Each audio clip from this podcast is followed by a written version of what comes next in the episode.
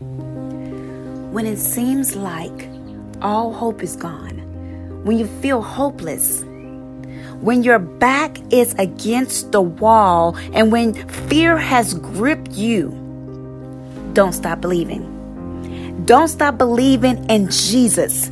Keep believing in Jesus. This is when your faith matters most. When you can't see your way through, when your condition is bad, when your condition says it's over for you, when your condition says it's, it, it, it, it just can't work, that's when you have to keep believing.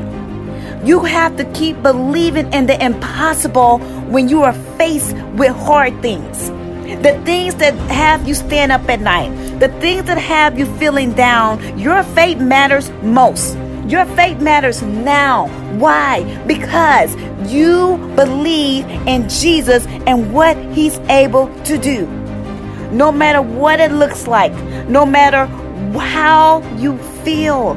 If you can keep believing in Jesus, your faith matters most now. When you can keep believing in Him through that hard thing, when you can keep believing in Him through the things in your life that you're facing right now that's so difficult. If you can just believe in Jesus, the great I am, the, the Savior of the world, the healer, the one who's able to do whatever it is that you need Him to do, keep believing in Him and he'll be sure he'll bring it to pass because he'll see you believing in him when it seems like all hope is gone, when you seem hopeless, when it seems like everything is over for you, when it seems like your back is against the wall and you can't go left or right. But if you keep believing in Jesus, he will come see about you.